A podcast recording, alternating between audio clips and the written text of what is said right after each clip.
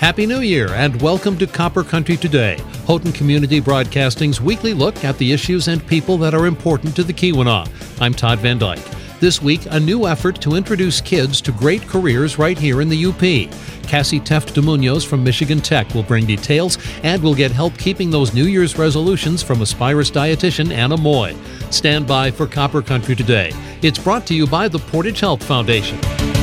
When our community is in need, the Portage Health Foundation is here to answer the call. In 2018, we were here on the front lines helping homeowners get their lives back. And now with the COVID-19 pandemic, we're right here with the many nonprofits who help serve our community. We've provided funding to Senior Meals, Keweenaw Family Resource Center, and 30 Wing Backpacks. We launched a Wi-Fi hotspot network to help families stay connected, and we have much more planned. If you want to donate to help our community's recovery, visit phfgive.org slash COVID-19 or call 523-5920. Welcome to our first Copper Country Today of the year 2021, which we hope is going to be a much significantly better year than the year 2020 was. I'm Todd Van Dyke. Our program is brought to you by the Portage Health Foundation. You can find out more about them at phfgive.org.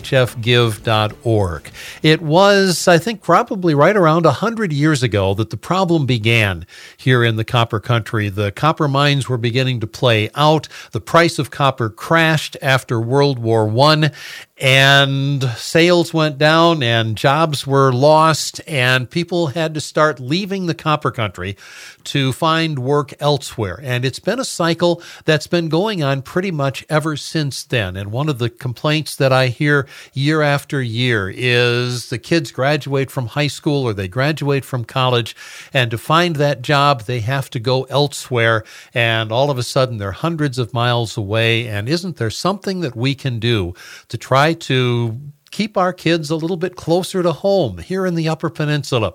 Well, there is an effort that is underway to try to establish a little bit more of that. My guest is Cassie Teft de Munoz, who is the director of the Center for Educational Outreach at Michigan Tech. Cassie, welcome to the program. Yeah, thank you so much for having me. And Happy New Year to you. Happy New Year. First, before we get into this, tell me what the Center for Educational Outreach is at Michigan Tech. There may be listeners who are not familiar with that. Yeah, absolutely. You know, our mission is pretty simple.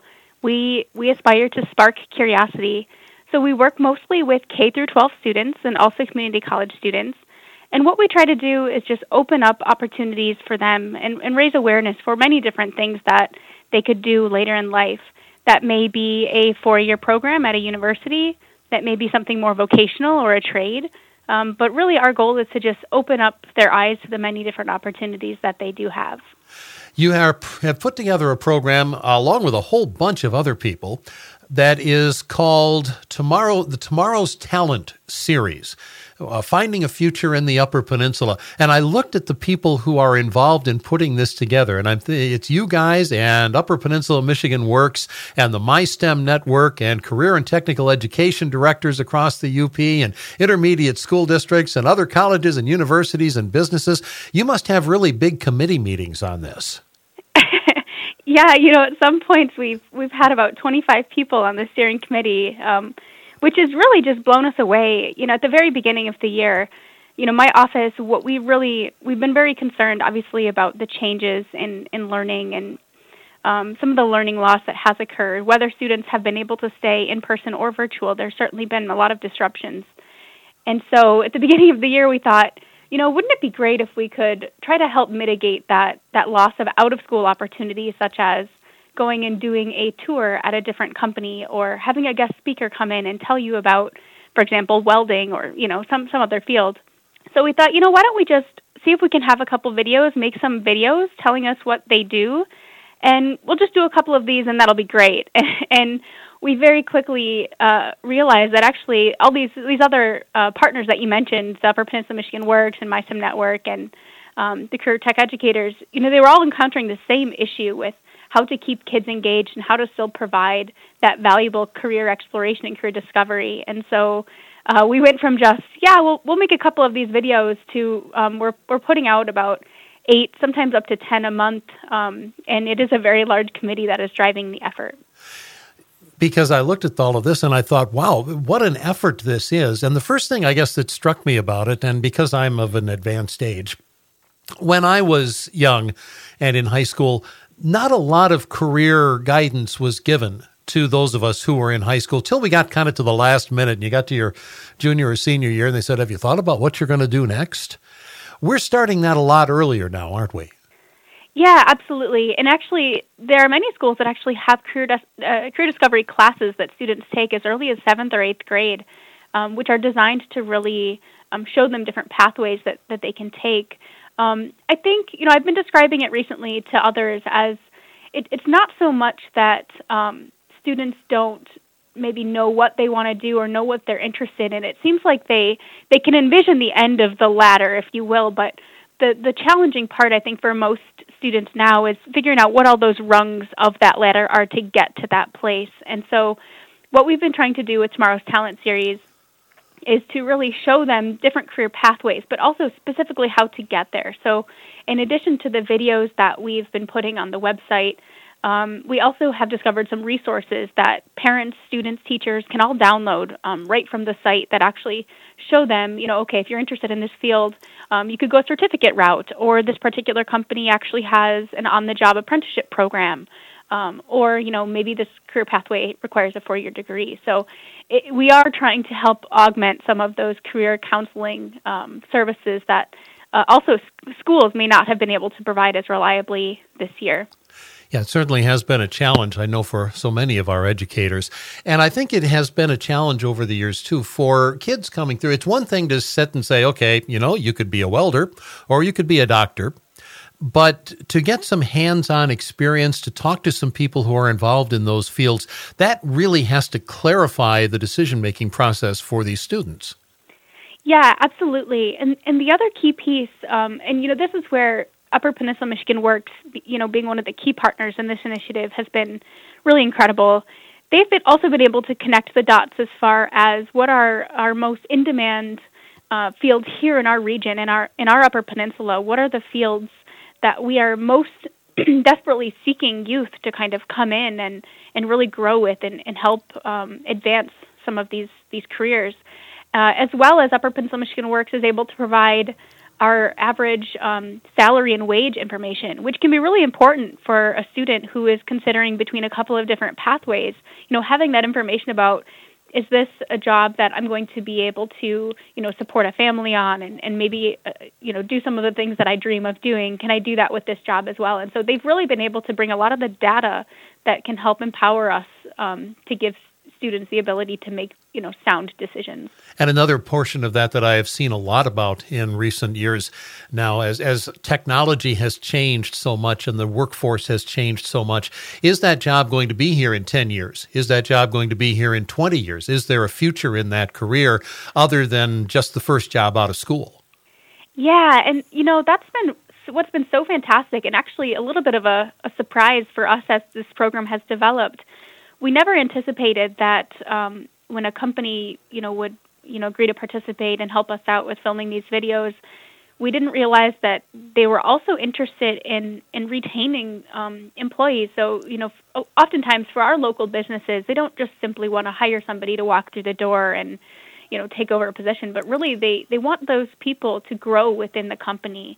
And so what we've been finding is that there's many actual pathways for students to advance those skills. So even if you start, you know, as a journeyman or something like that, um, there there are many pathways up through that organization, and and we've been able to make those very specific to our local businesses to help in, encourage students to consider long-term opportunities within a particular field instead of just yeah, when I graduate, I think I might do this, and, and not maybe thinking five or or 10 years out because that's not not usually something that an 18 or 17 year old might be thinking about. Yeah, young people particularly in their teens, they don't really necessarily have that whole vision of the future and where they're going to be at age 50 or age 60, uh, that kind of thing. And it, it's helpful to kind of point that out to them and get them started thinking in that direction.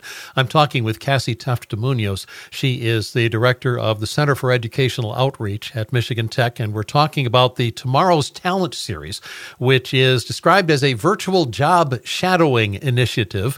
And it is aimed at middle school students and high school students here in the Copper Country.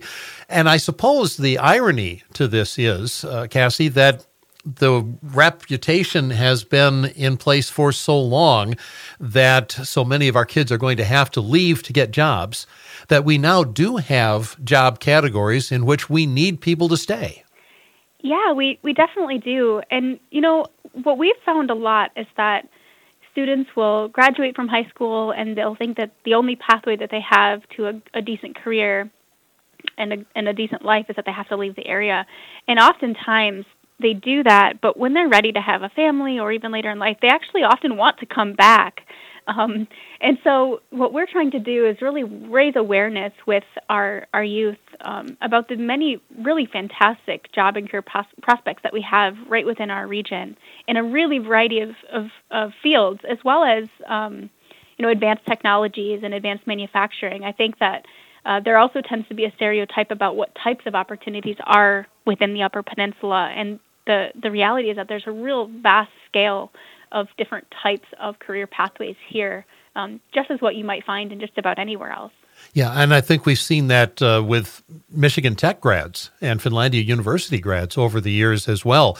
Uh, they come here, they spend time here, they don't want to leave here. They're sad to have to leave, and they try to work their way back. Absolutely. You know, so the Tomorrow's Talent Series program really has two parts to it. Um, the first part is we work with companies, and of course, um, when I say we, I'm, I'm referring to a, a, large steering committee consisting of our, our, partners at Upper Peninsula Michigan Works, the MySTEM Network, Career Tech Educator Directors of the Upper Peninsula, and, and many others. Um, we work with companies. Uh, we identify companies first of all of, of, high demand fields in our region, and then we work with them to film a uh, about a five to eight minute video of one particular pathway within that company. Um, once that video is is polished and edited. Um, it goes up on the web. It's on YouTube, and and actually, you know, the interesting nature of a virtual program like this is that uh, we're really highlighting our our local region, and we're wanting to showcase the Upper Peninsula. But anyone from anywhere can log in and, and check that video out. And we've actually had viewers um, from downstate and even across the Upper Peninsula or across the United States already. Um, so anyway, that video goes up. It goes online and is viewed by students and teachers and parents. Um, and then after they've had a chance to see the video, we hold a live uh, Q&A session on Zoom where then anyone who's watched the video can actually hop on and um, ask questions directly to the company who, who made that video. And so it gives a chance for students to really not just consume information from a video, but to also contribute back and, and maybe ask um, questions that uh, we didn't cover in the video and what we've been finding is that, uh, as you mentioned, there's all these, you know, Michigan Tech alum and Finlandia alum uh, who are very interested in staying in the area, and many of them we found are actually uh, working at all the businesses that we've uh, been featuring in the program. It was never an intention of ours, but we've been surprised at how many tech alums we have found all over the Upper Peninsula who are very eager to be part of the program specifically because of that reason. Cassie, what fields are hot right now?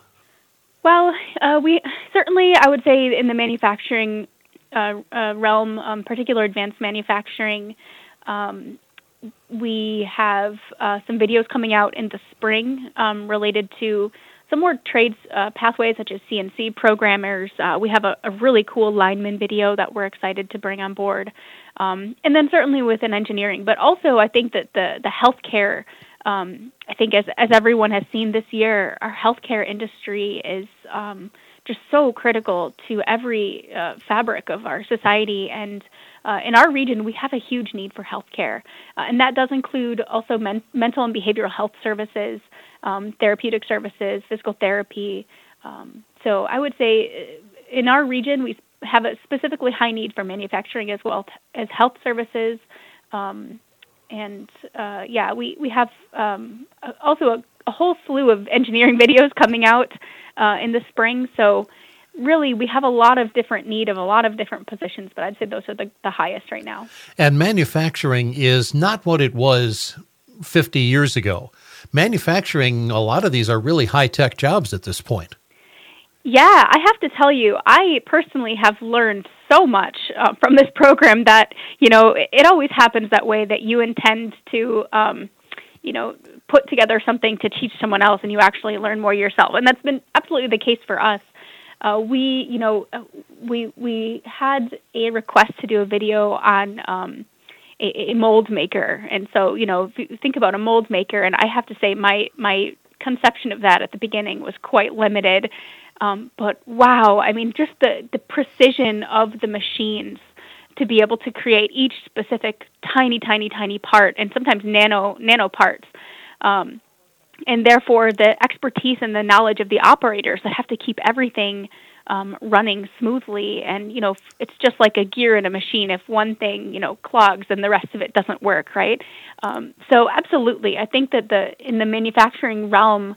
Um, the videos that we have put together thus far are they really show that balance between technology and um, the operation of it in terms of the actual product output. And these are not the stereoty- stereotypically old style minimum wage grunt jobs anymore. These are good paying jobs.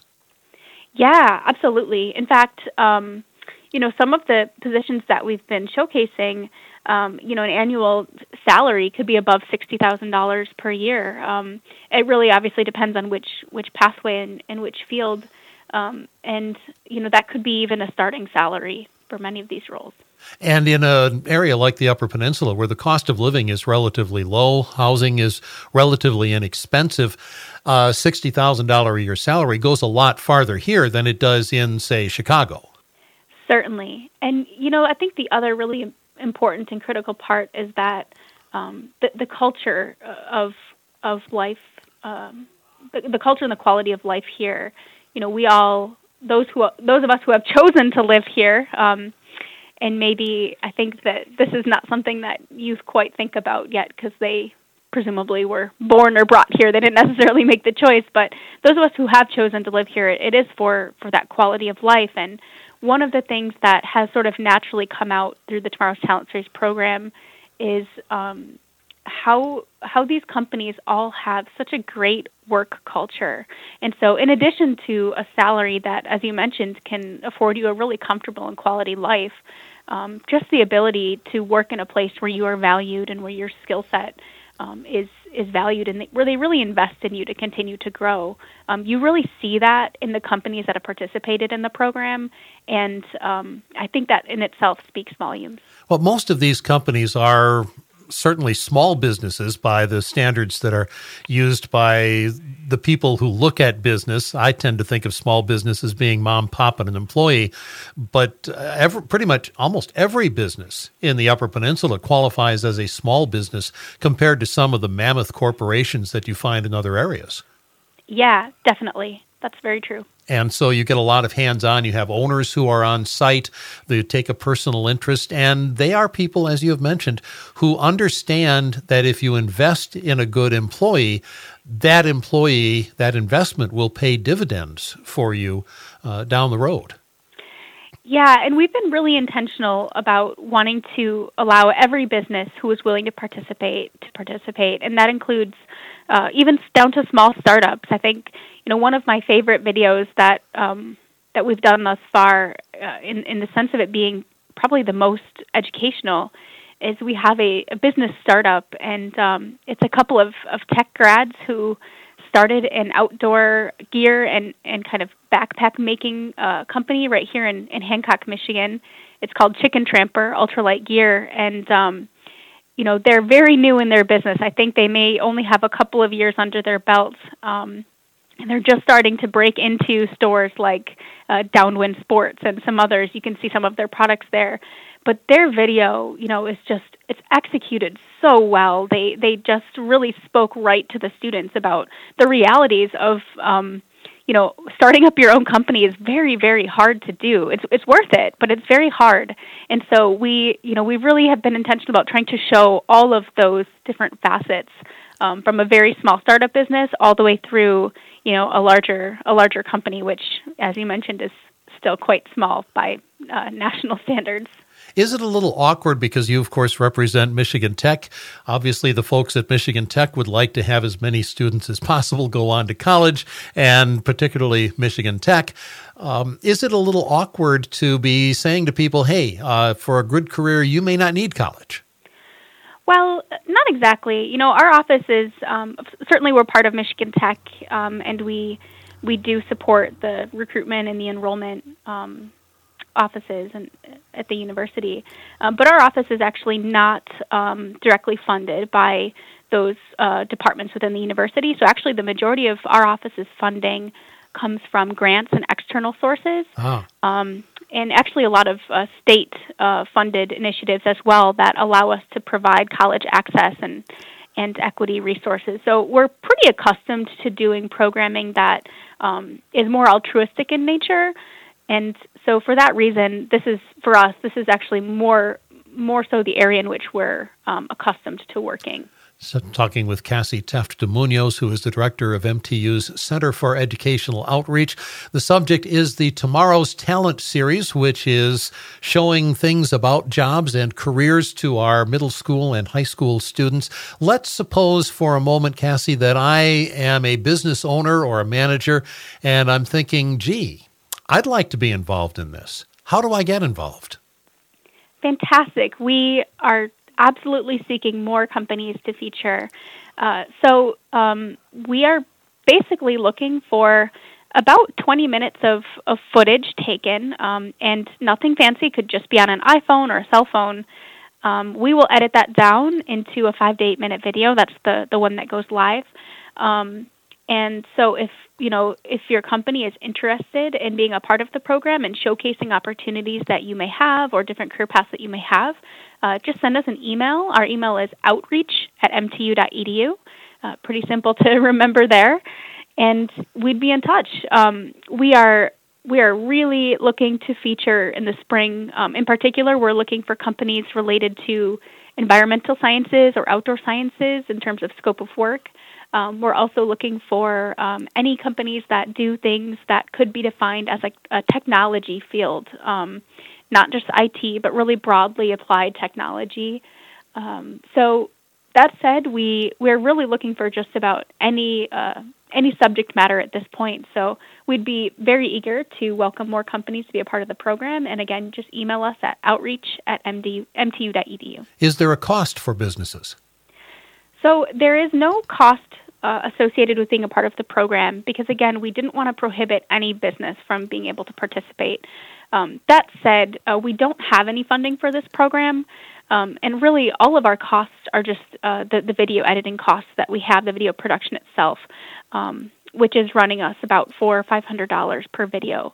So we're asking that if companies can cover that cost, that would be an enormous help for us.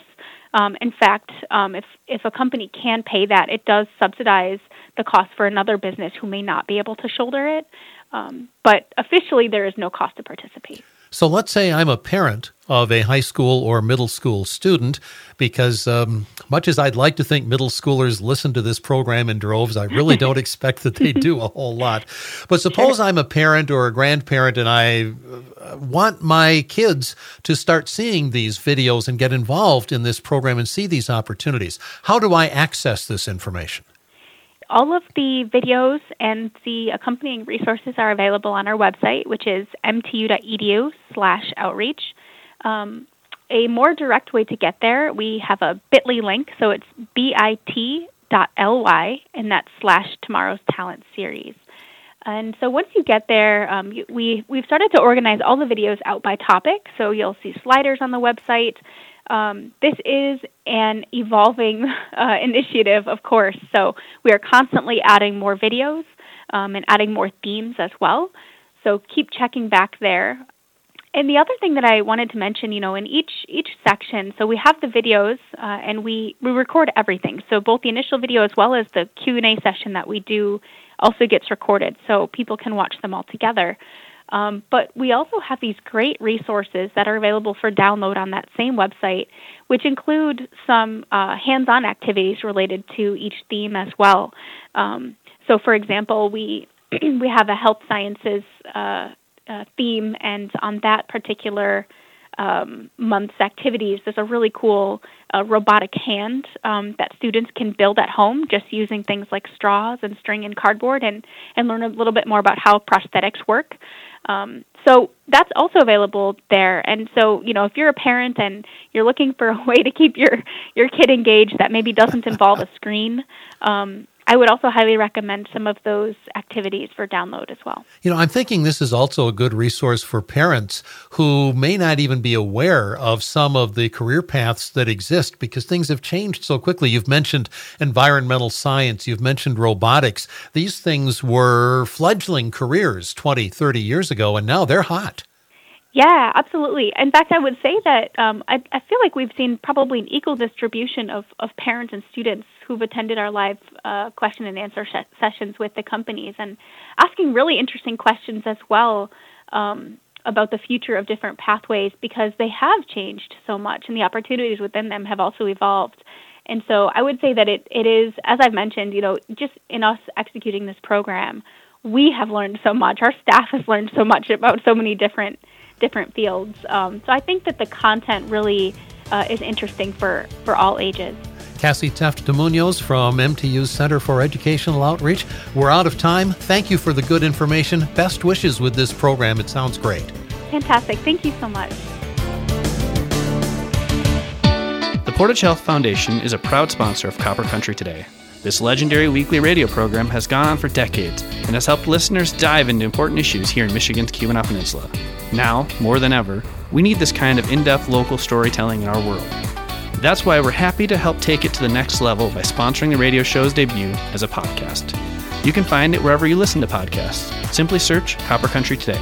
Learn more about Portage Health Foundation by visiting phfgive.org.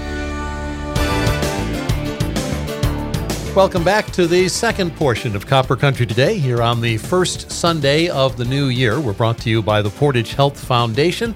We encourage you to visit their website, find out what they're about at portagehealth.org. This, of course, being the second day of the new year as this airs, it uh, right the third day of the new year as this airs. The uh, one thing that I can tell you for sure, even as we record this in advance, is that by this Sunday morning, I will have broken every New Year's resolution that I made. And so I start to wonder if there's really any value in making them at all. There probably is, and I brought in an expert to talk about making New Year's resolutions and keeping New Year's resolutions. She is Anna Moy. She is a registered dietitian with Aspirus. Anna, welcome to the program. Thank you for having me. I have figured out, though, that there are some New Year's resolutions that I can make that I will be likely to keep.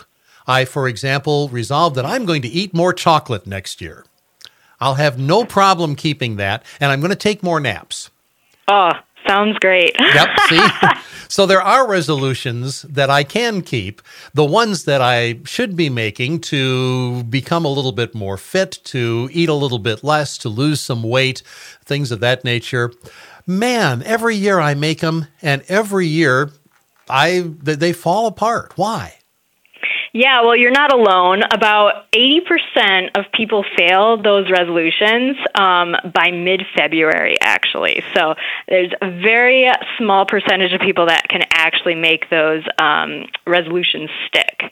And a couple of things that I've seen. Um, that get in the way of of uh, establishing those good habits is that we set like really high goals for ourselves so say like yeah you you want to lose a certain amount of weight so you decide to like totally cut out carbs or something like that i mean that's that's hard to do and not the best way to do go about uh, ch- uh, change. Um, but we set these like super high goals that are way drastic um, changes to our lifestyles that are not sustainable whatsoever. So yeah, we might do them for you know a week or two, but it gets too hard for us, so we quit. Well, and if you set that super high goal, then it's so far away sometimes that it seems unattainable. Yeah, exactly. And then you get discouraged, and then you fall off the wagon once, and don't get back on it. So, yeah, it's um, you know, it, I think it's really good to have like an overarching goal. So, say, yeah, I want to lose this this amount of pounds, um, by you know say the Fourth of July or something. But you also need to go in to this with a plan and have like these micro goals um, that are just more practical steps to get you to that that weight loss or that exercise goal or or whatever it is. Um, so yeah, I think you really have to go into this with a plan versus just blindly like say, yeah, I'm going to you know run five miles every day or something like that. So you're better off instead of saying, I'm going to lose 50 pounds by the 4th of July, you're better off saying, I'm going to cut back on the sweet rolls uh, and not have as many this week or this month. Yeah, yeah, and really, you want to be specific about it too. So that that was a good example, saying, "Yep, if if you find that your sweet roll addiction is the thing that's really impeding your weight loss, okay, yep, let's, um, you know, if, if you say if you have like a sweet roll every day, to cool, totally go cold turkey on that, you know, mentally you might not enjoy that and it might be very hard for you. So say, okay, I'm going to, instead of having a sweet roll every day, um, you know, Sundays, that's my day I get my sweet roll. So I'm going to really look forward to that day, only have one sweet roll, but then the rest of the week, you know, we'll, we'll be good about it. Um, the other thing too, instead of just saying, okay, I'm going to cut this out, think about what you're going to do instead. So like with the sweet roll thing, instead of having a sweet roll, well, I'm going to have, you know, like a fruit and yogurt parfait or just, you know, something like that that's going to be the the healthier option there. Sweet rolls would be just one of the addictions that I would need to be working on here. but but it does make a, a certain amount of sense because a goal, as you said, a goal is not a plan.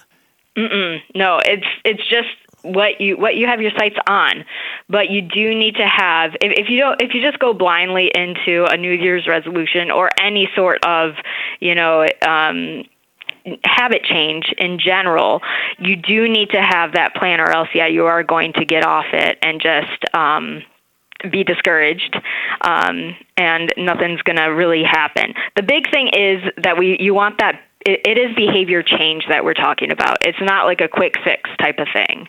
Um, and change, like I said, change is hard. Now, you're a dietitian, so let's talk about the food issue uh, for a little bit here because I will confess that uh, I, I, probably should not keep that resolution to eat more chocolate in 2021. I should, in fact, make a resolution to eat less chocolate in 2021. What do I replace it with that will be as satisfying to me as chocolate? Because if you give me a stalk of celery instead of a chocolate bar, I'm not going to be impressed. No, you're not. And mentally, and just, yeah, you are not going to enjoy it. So, what I would say with the sweet tooth, and I, uh, I also have a sweet tooth. Chocolate is one of my, um, one of my things. Uh, is that again? First of all, you can replace it with something that is, you know, again, a sweeter but healthier option. So, say like fruit. Um, also, again, allowing yourself some chocolate is fine that's totally fine. You know, it's good for your good for your uh, mental health, your uh, psychological health, especially these days. But watching that portion size. Um, so, say you know, if you previously if after dinner you would have like uh, you know a couple chocolate chip cookies, well, cut it back to one.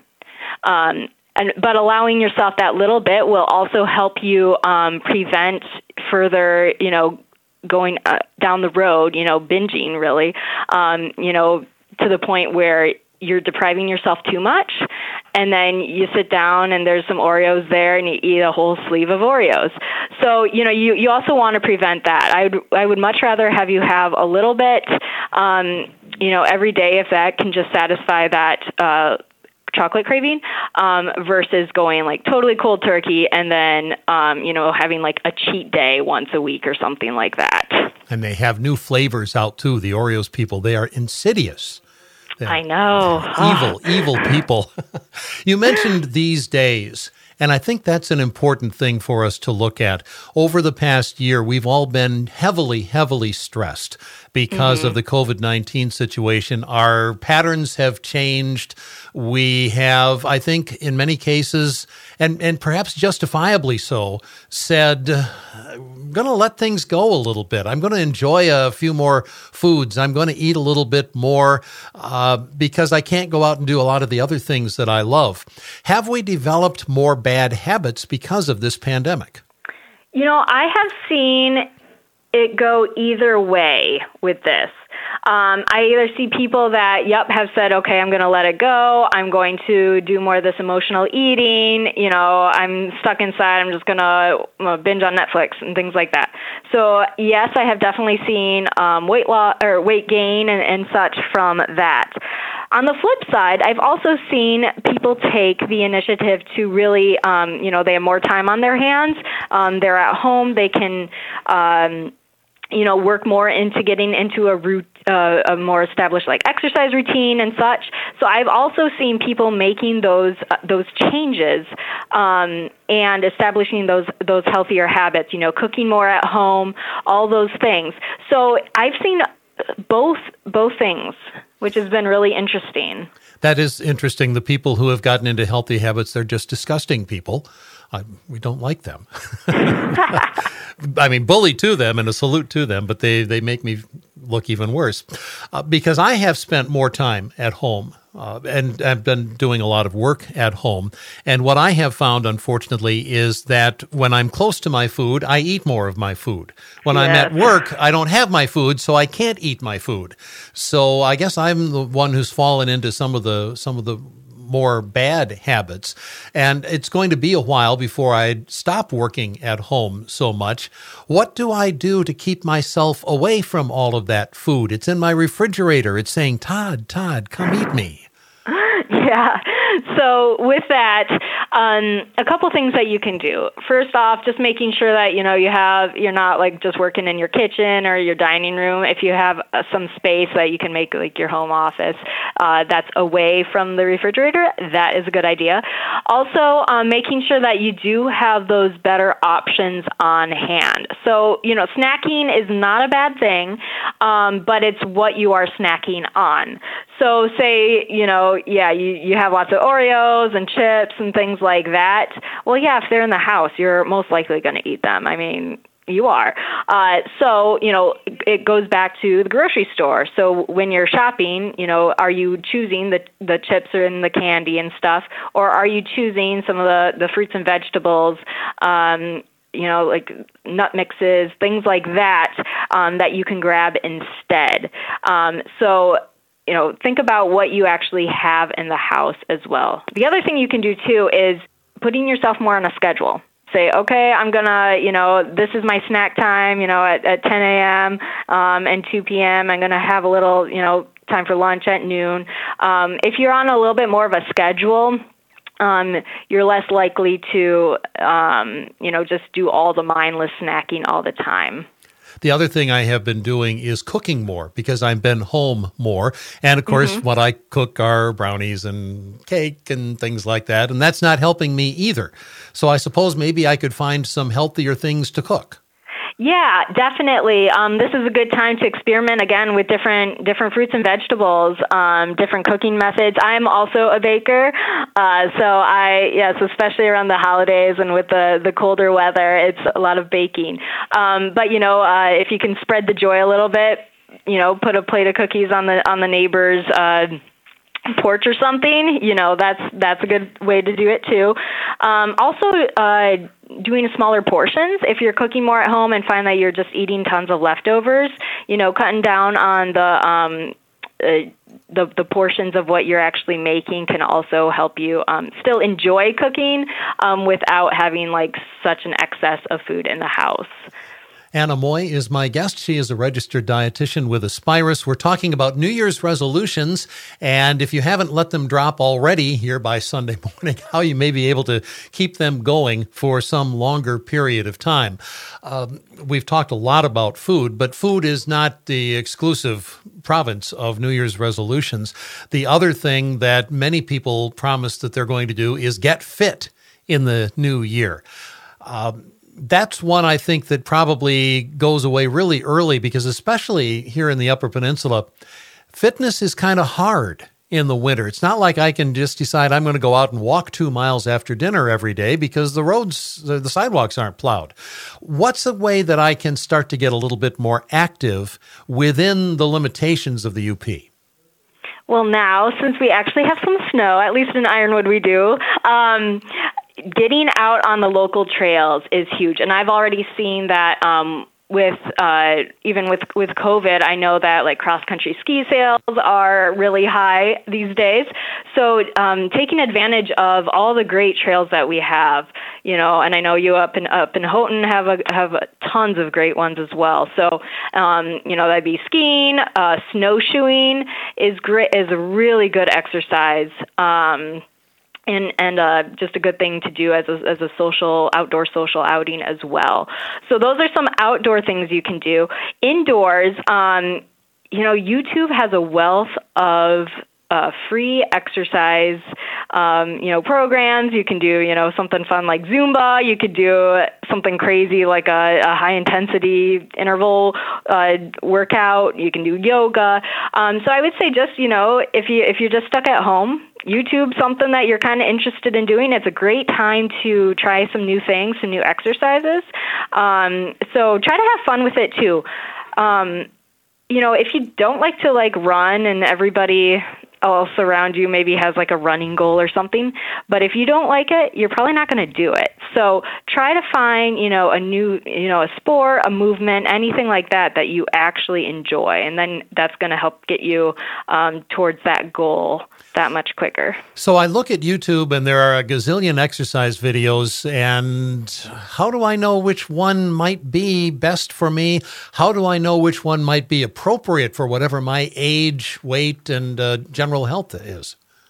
Yeah, so if you do have questions about that, I'd say, um, you know, talk to your provider, talk to a, a physical therapist, uh, a personal trainer, anything like that, um, and they can direct you to the ones that are most appropriate for you. And who, uh, uh maybe most people, if you're going to start an exercise program, it would be good advice to check with your doctor and make sure that you are fit enough to perform it. Definitely. Yep. You don't want to, um, you know, too much of a good thing can definitely be too much. So uh, definitely with and with, with all these goals too, and that includes dietary goals as well. You know, talk to uh, your dietitian um, and make a goal that is going to fit your personal needs, your personal, you know, medical needs, dietary needs, um, because yeah, you don't want this to be detrimental either. And there is, of course, the standing joke about the people who buy the very, very overpriced, expensive exercise equipment, and it yeah. uh, turns into clothing racks within a matter of weeks. Do you have to make that kind of an investment, or is it good to, in some cases to make that kind of an investment? You know, if you're going to use it, I mean, sure, go for it. But there are so many things that you can do for a lower price with just, you know, your your own body weight, um, or you can even you know go to Walmart and get some resistance bands or some light weights or a yoga mat.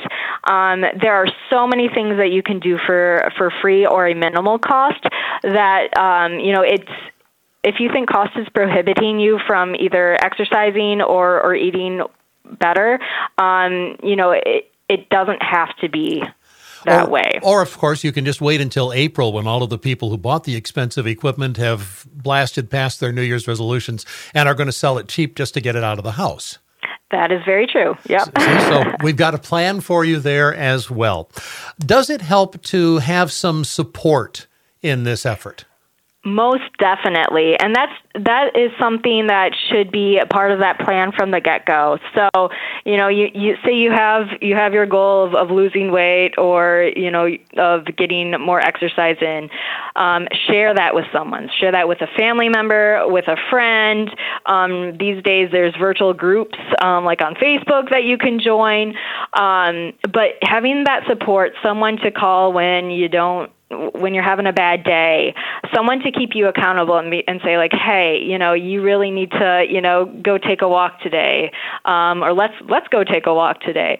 Um, having that support is super important and a really a key to success talking with Anna Moy. She is a registered dietitian with Aspirus. She actually works out of their Ironwood clinic, but uh, of course, Aspirus has dietitians and folks like this all across the Western Upper Peninsula, and you can call them and uh, get in and set appointments and find out more if you so desire to do that. What about all of this smart technology now that I'm seeing? I'm seeing watches that track your pulse and uh, things of that nature. Are those worth looking at? Again, it depends on your goal. You know, if if you think that that's going to help motivate you to move more, um, or to get better sleep, or, or drink more water, all those different things that they do track, I'd say sure go ahead. Again, is it totally necessary to spend spend money on these things? Not not totally. Um, personally, I don't have one. I have a random, just like a ten dollar stopwatch, um, and that works for me. Um, but again, it if that is what's going to motivate you, I'd say you know it, it would be worth an investment um, for you. I I did go through a program once a few years ago with a company I worked for where they were monitoring our steps with one of those little step counters. Mm-hmm. And I discovered that I could add steps to the little step counter by just putting in my hand and rotating it back and forth. So, yes, my, definitely. my, my right wrist was in really good shape by the time we got done with it, but the rest of me wasn't doing so well, uh, I'm afraid. um, let's talk about how you set this up incrementally because and we talked about this at the beginning of the program that if you're going to set a big goal just say you're going to lose 50 pounds by summer so you can fit into the swimsuit and not be embarrassed at the beach obviously that's a long time from now how mm-hmm. do I step this out? And are there points at which I should say, okay, I'm going to give myself a little reward for kind of making an interim part of my goal? Mm-hmm. Yeah, definitely. So with these smaller goals, I would say from from the beginning, from New Year's Day, um, think about just a couple things, you know, probably no more than maybe two changes you want to start with, um, like today. So, say, going back to the sweet rolls. So you're going to just have, you know, Sunday's your sweet roll day, um, and then, you know, throughout the rest of the week, you're going to, you know, have your yogurt parfait or, whatever it is in the mornings there. Um, so that could be one thing. You could also, you know, say, still working on on that sweet tooth, you know, I'm going to cut down on my pop intake. So instead of having a pop every day, let I'm only going to have one every other day. Um, so those smaller smaller goals there. Work on those. When you get down to where you feel like it's you know becoming more of a habit, um, you know, add other goals to to your list keep checking them off. Now, as far as rewards go, I rewarding is is great and and again can be a, a wonderful motivation for you. Um, however, I would not suggest you do a food based reward. So, like, I'm going to go get an ice cream sundae or, or something like that. Um, you know, do something that is more like, um, hey, I'm going to you know, buy this game that I've wanted. I'm going to allow myself to watch this movie that I've been wanting to watch, or, you know, have a little spa day or something, something that's non food related. Because again, we, you've made a lot of progress. You don't want to um, shoot yourself in the foot and, and uh, retract there. How do I deal with negative influences? My wife wants chocolate. My kids want ice cream. I'm in a position where I really can't eat that, but I'm tempted because, first of all, I like it. And secondly, I want to be part of what they're doing. Yeah, definitely, and and the social aspect of it um, greatly plays into your success as well, and that's where support comes into play too. You know, really sitting down with your family, being like, "Hey, this is something I'm committed to. I know it's going to be good for my health. Um, I need you to help me out with this." Um, that being said, you know, they might still have some of the ice cream and stuff on hand, but they can also keep you accountable as well and be like, "Hey, you know, you can have this small scoop, but that's it, you know, type of thing. Um, and also, you know, a lot of these changes are good for the entire household. So if you can get your whole family on board, maybe not to the extreme that you might be, you know, looking at doing, but um, you know, like say, you know, cutting back on pop, that's that's good for everybody. So maybe we're not going to buy it so much at the store. We're going to get, you know, LaCroix or some sort of sparkling water instead. Um, to uh, to to substitute. So really, um, you know, having that on, honest conversation with your loved ones can definitely help out. Do families make resolutions together at times? I mean, we know that there's an obesity explosion among our kids who may not be necessarily mature enough to make a New Year's resolution themselves to do better, but is it possible to address this as an entire family? Definitely, and and like I said, it it should be because again um, most often these things are are a family family issue as well. Um, whenever I do see kids for for counseling um, you know and the parents are there I definitely encourage the whole family to make the the changes rather than you know sing, singling out like a, a kid um, and putting them on a strict diet or something um, so yeah making making these changes you know whether it's yeah decreasing pop um, increasing fruits and veggies you know, having having just family meals, you know, cooking together. Um, all those things can really impact the health of the whole family for a positive. And if I fail somewhere along the line, do I give up? No, and that's where a lot of people will totally again get off the wagon. So you know you probably will fail um, at some point. That's it's pretty inevitable. Um, they say that uh, to establish new habits, it takes an average of 66 days. So that's over two months. That's a, quite a bit of time to to uh, to fail. So when that happens, you know, don't get discouraged as much as you probably will. Um, you know, call your support person, um, tell them what you're dealing with, and give yourself some grace too. You know, tomorrow's a new day. Just get back on the wagon. Um, and and two, like when you're making those micro goals, you know, instead of saying, okay, I'm going to exercise for an hour every single day, is that achievable? It probably isn't every single day. So, you know, think about, okay, what am I actually able to do? Set yourself up for success. So maybe it's, you know, if you're going from like exercising zero, maybe you say, okay, I'm going to exercise, you know, three days a week for 30 minutes and I'm going to, you know, yeah, go snowshoeing. Something like that that you think is actually something that you can achieve. Anna Moy is a registered dietitian with Aspirus. And uh, thank you so much, Anna, for all of the advice and good counsel. Hopefully, everybody will be a little bit better able to keep the New Year's resolutions. And we'll repeat the advice again that if you're going to start exercise program, you might check with your doctor first just to make sure it's going to work. Happy New Year, Anna. Thank you very much. Yeah, thanks for having me. Happy New Year. When our community is in need, the Portage Health Foundation is here to answer the call. In 2018, we were here on the front lines helping homeowners get their lives back. And now with the COVID-19 pandemic, we're right here with the many nonprofits who help serve our community. We've provided funding to Senior Meals, Keweenaw Family Resource Center, and 31 Backpacks. We launched a Wi-Fi hotspot network to help families stay connected, and we have much more planned. If you want to donate to help our community's recovery, visit phfgive.org slash COVID-19 or call 523-5920. I hope you enjoyed this morning's Copper Country Today. Again, thanks to our guests, Cassie Teft de Munoz from Michigan Tech and Aspirus dietitian Anna Moy. Copper Country Today is heard each Sunday morning at 7 on 97.7 The Wolf, 8 on 99.3 The Lift, and 9 on KBER 102. And you can listen to our podcast anytime at KeweenawReport.com, iTunes, Spotify, iHeartRadio, and a number of other streaming platforms. And if you have a topic you think we should cover, email your suggestion to kreport at up.net. I'm Todd Van Dyke. Copper Country Today is brought to you by the Portage Health Foundation. Learn more about them and their mission at phfgive.org. This is a copyrighted public affairs production of Houghton Community Broadcasting.